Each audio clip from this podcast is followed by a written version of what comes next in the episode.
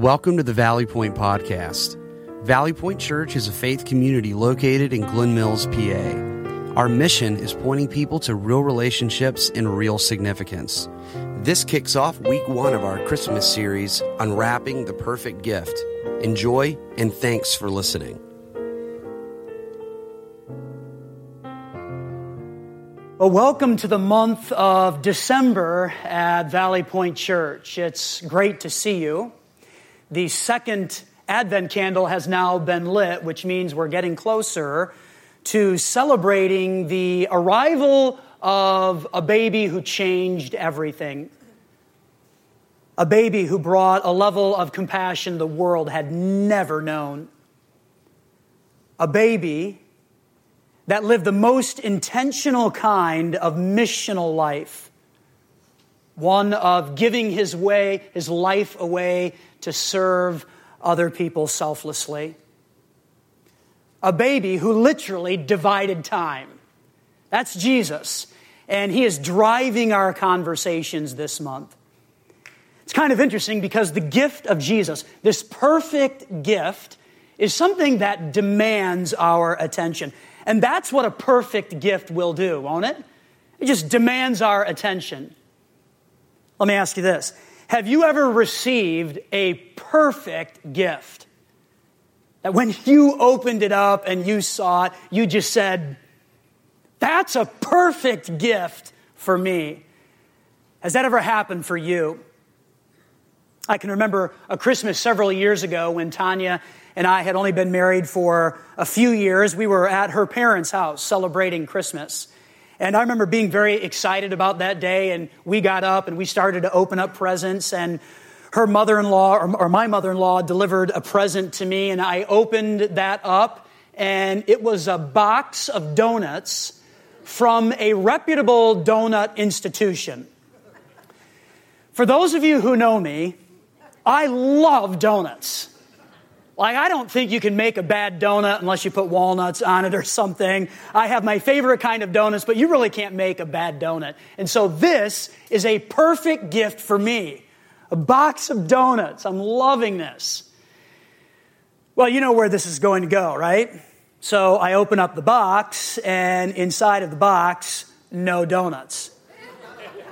Instead, there's three pairs of socks. True story socks. Now, I don't have a problem with socks. I wear them. I find them to be usable, but putting socks inside of a donut box is terribly wrong all of the time. And of course, everybody's having a wonderful time laughing at me, but it was a bad Christmas because that was not a perfect gift. Fortunately, since then, I have received many perfect gifts. What about you? Have you ever received a perfect gift that just demanded all of your attention? We begin a new series today called Unwrapping the Perfect Gift. And as we move through the Advent season, I want all of us to focus on and to be thinking about gifts, which shouldn't be difficult for us because we have many visuals of gifts right here in front of us and it is Christmas. So let's be honest, can we? Gifts are great, aren't they? And I know we often say it's not about gifts, but let's just keep it real. It's about the gifts, isn't it? The giving and the receiving of gifts. This is a really fun thing, and I don't think we have to feel bad about that. I believe the question becomes what makes a gift perfect? And as we move through Advent, I want to answer that question. So let's begin, okay? Here's our big idea for today, and that is a perfect gift is intentional. That's what it is. And I want us to think about this now in relationship to the gift of Jesus. And so if you have a Bible or a device, I want you to find Galatians chapter 4. And we're going to look at one verse today it's verse 4. Galatians is in the New Testament. If you find the book of Matthew, that's the first book in the New Testament. And if you keep turning to the right, eventually you'll find the book of Galatians and chapter 4. Galatians was written by a guy named Paul to a group of believers in a region called Galatia. And he often traveled there, and so he knew about this group of believers, and he wrote to them because he wanted to encourage them. Now, here's what we're going to discover when we read verse 4. We're going to see that these are some powerful words that help us understand how extremely intentional God was in giving to us the perfect gift of Jesus. And so, as we walk through this, as we read this, I want you to think about how intentional, how purposeful God is being in giving to you and giving to me, giving to the world this perfect gift called Jesus. So, here's Galatians chapter 4, verse 4. It says, But when the right time came, God sent his son, born of a woman, subject to the law. Let's all read that together. Ready? But when the right time came, God sent his son, born of a woman, subject to the law. Now, this is kind of an interesting verse because it would appear that there's a lot of activity here. It seems that God is up to something. It sounds like an advent. It sounds like an arrival. And so, what I want to do is, I want to take these four sets of words, these four little statements that are found in verse 4, and kind of unpack them and tease them out so we just get an understanding of how incredibly intentional God is and how we can be super encouraged with that. So here's the first statement. But when the right time came, that word right there actually means completeness or fullness. And so when the fullness or when the completeness of time came, that word time actually comes from the Greek word chronos. And from that word, we get chronology, which is speaking of time. So get this now. When the right time came, or when time was complete, when time was full, something happened. Here's what happened God sent his son. Now, this might seem like four normal words put together, but there's a lot that's happening. It's actually very complex because it starts with God, and here's what the inventor and the creator is doing. It's really unique. It says God sent. Now, we would normally look at that word and say, okay, God sent something or someone to go and do something hopefully good. But the idea of that word sent there means so much more than just go. The word sent actually means to send with a purpose or to send for a mission. All right, so get this now. When time was full, when time was complete, something happened. And here's what happened God sent someone out for a purpose. He sent someone out on a mission. And who did he send? Well, God sent his son. He sent Jesus. All right, are you getting this? Like, is this making sense? This is really exciting here. When time was complete, when time was full, God sprung into action and he sent his son Jesus to fulfill a purpose and a mission. And the mission that he sent him for was to win back God's prized creation, and that's you, and that's me. And so all of this speaks to the great intention of God to reach out and rescue what he loves the most. And that's us. That's people. This is how intentional God is, do, is being. He, he sends out his son for a purpose. Here's the third phrase it says he was born of a woman, which speaks of his miraculous birth and how there was no earthly father involved in this process. And then the last phrase is he was subject to the law, which speaks of his willingness to serve. He who was truly God became a human, and Jesus put on the clothing of a servant. Nobody does that. Nobody does that. Except for God, because he was being intentional about rescuing all of us. So here are these four phrases. When the right time came, God sent his son, born of a woman, subject to the law. And that's what makes Jesus the perfect, most intentional gift.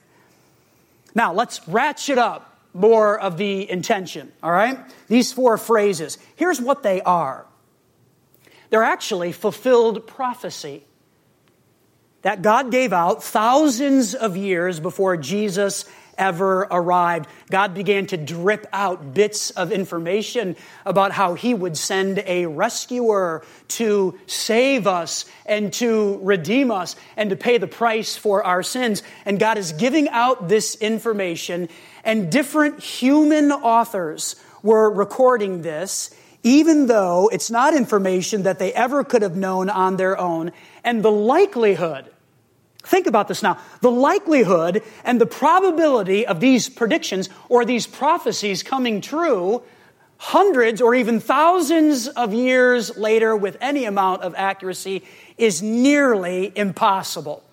It's nearly impossible. But God's not a liar. He's not. And the perfect gift of Jesus was intentional. How intentional? Well, very intentional. And that's good news for each and every person in here. God was very intentional with this perfect gift of Jesus. Now, here's what I want us to think about for a little bit. Let's think about God. And we've already talked about how when time was full, when time was complete, when it was right, God sprung into action, and here's what he did He sent his son out on a mission.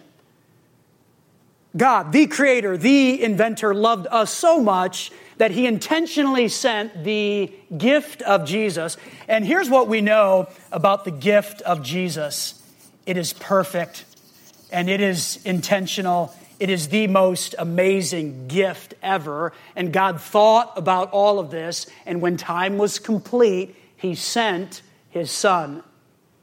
All of this, all of these different statements and all of these thoughts are actually fulfilled prophecies that we find delivered in the Old Testament. And they're now coming true with the advent or the arrival of Jesus.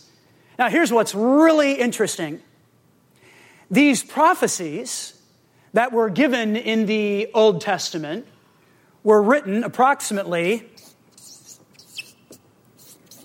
1450 to 430 BC before Christ.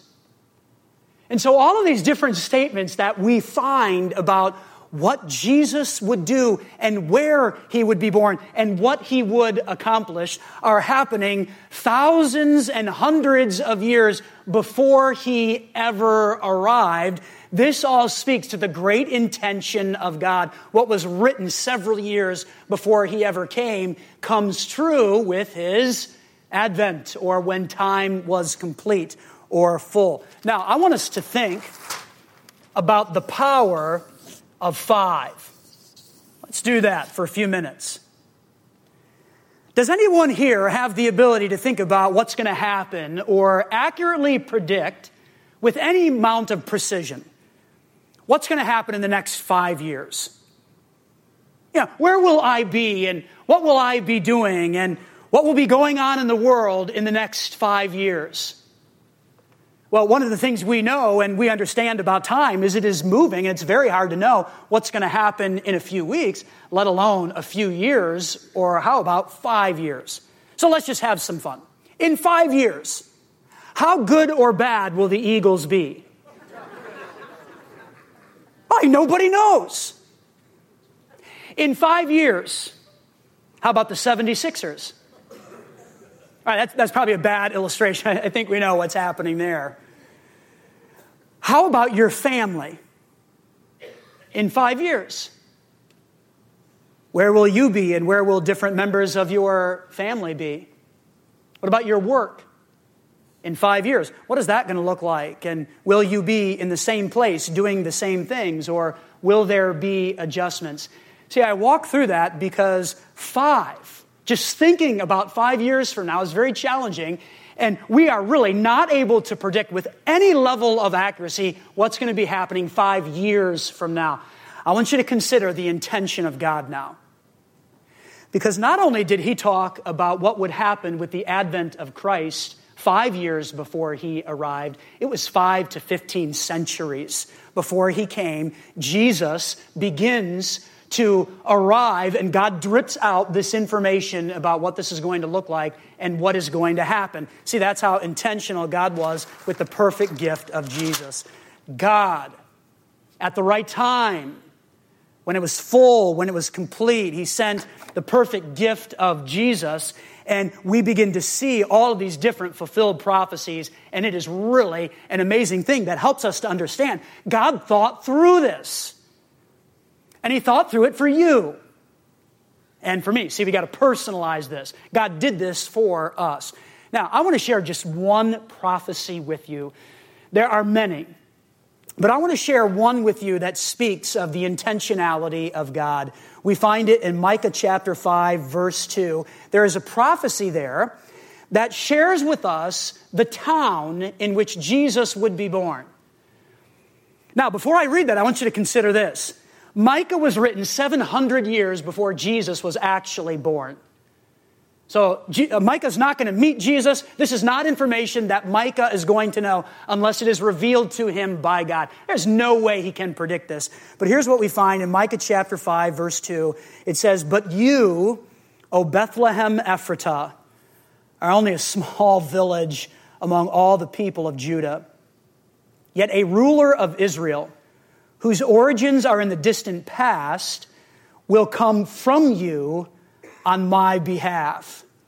And there is almost total agreement amongst biblical scholars that this is a reference to the arrival of Jesus, that he would be born in the town of Bethlehem. Here's Micah, 700 years before Jesus arrived, saying, Yeah, he's coming. He's going to arrive, and he's going to be born in that place. Well, did that happen? Here's Luke chapter 2, verse 4. We're now getting into the arrival of Jesus, and it says, And because Joseph was a descendant of King David, he had to go to Bethlehem in Judea. Kind of interesting, isn't it? Like, did he really have to go?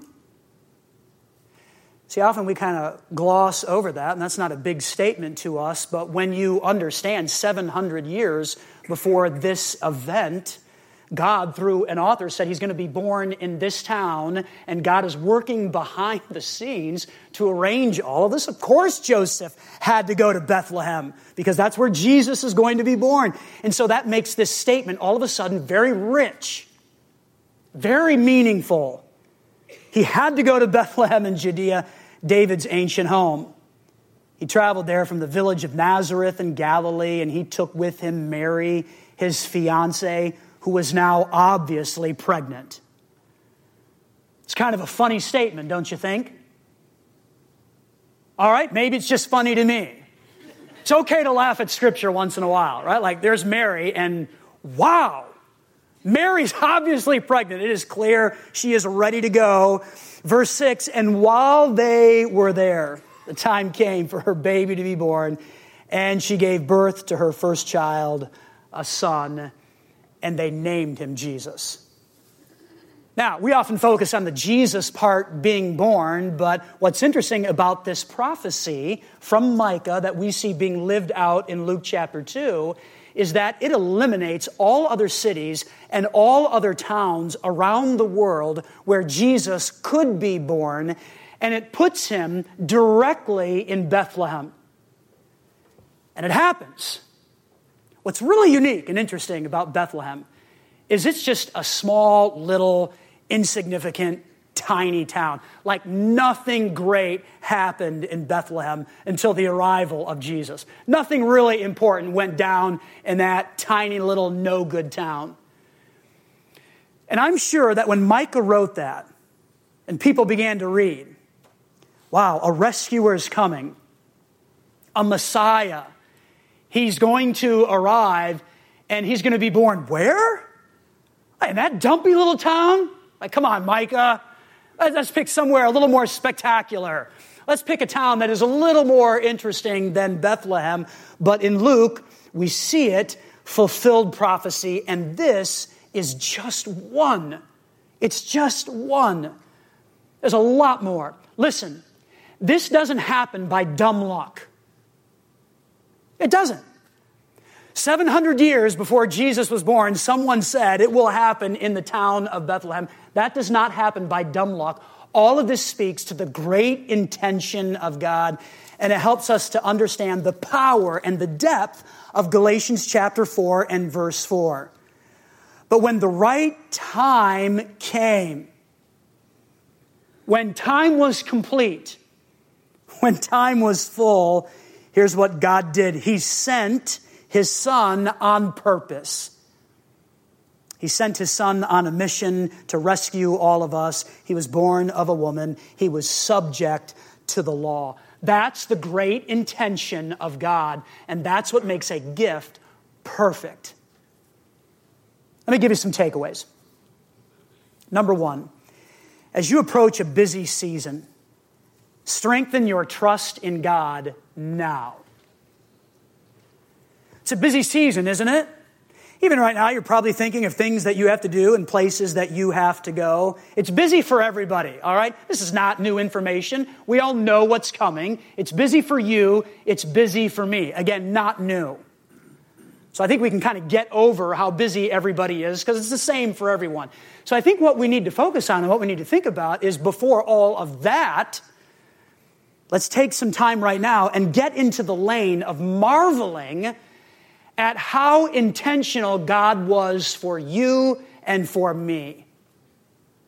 And just give yourself permission to go there. And before everything crowds in, let's just step back and let's marvel at God and everything that He put together and everything that He put in motion for all of us so that we can have a forever friendship with Him. Let's just marvel at that.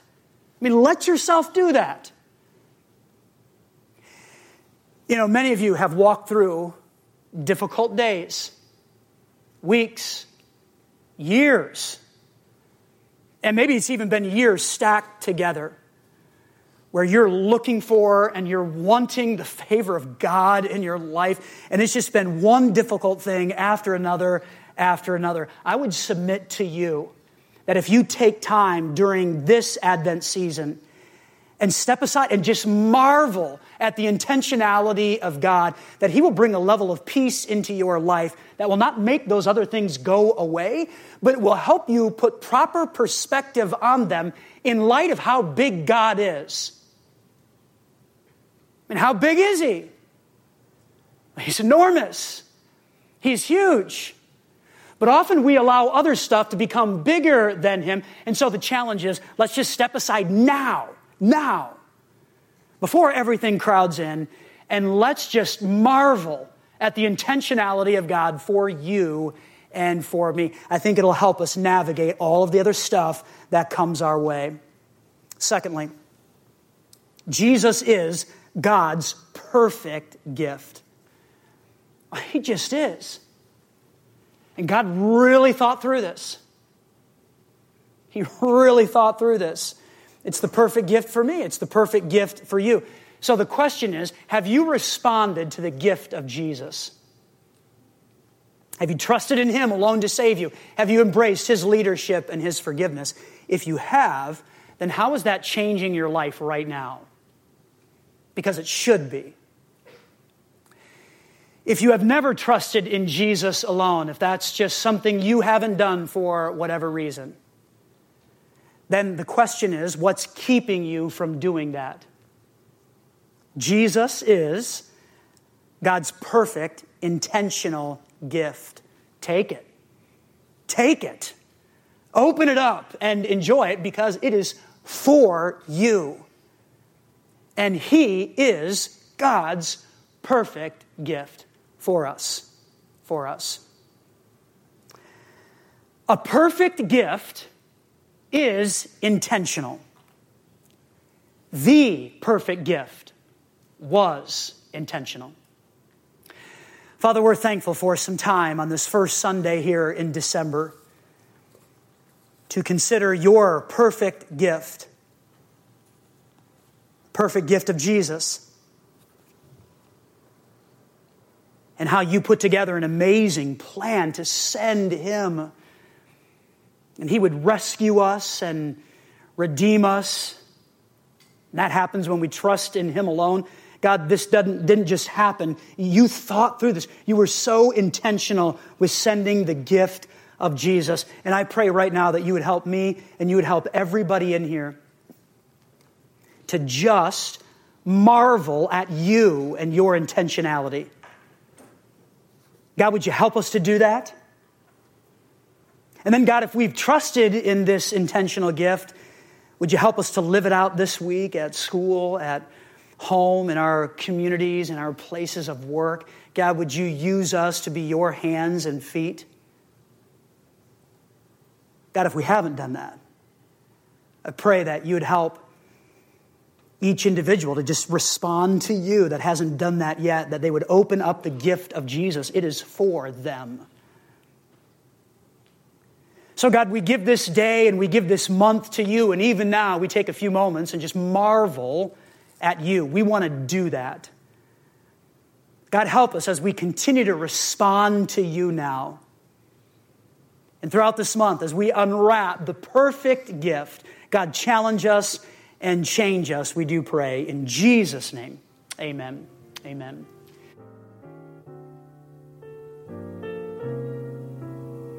Thanks for listening. We'd also love to have you join us on any Sunday morning as well at the Garnet Valley Middle School at 9:15 or 11 a.m.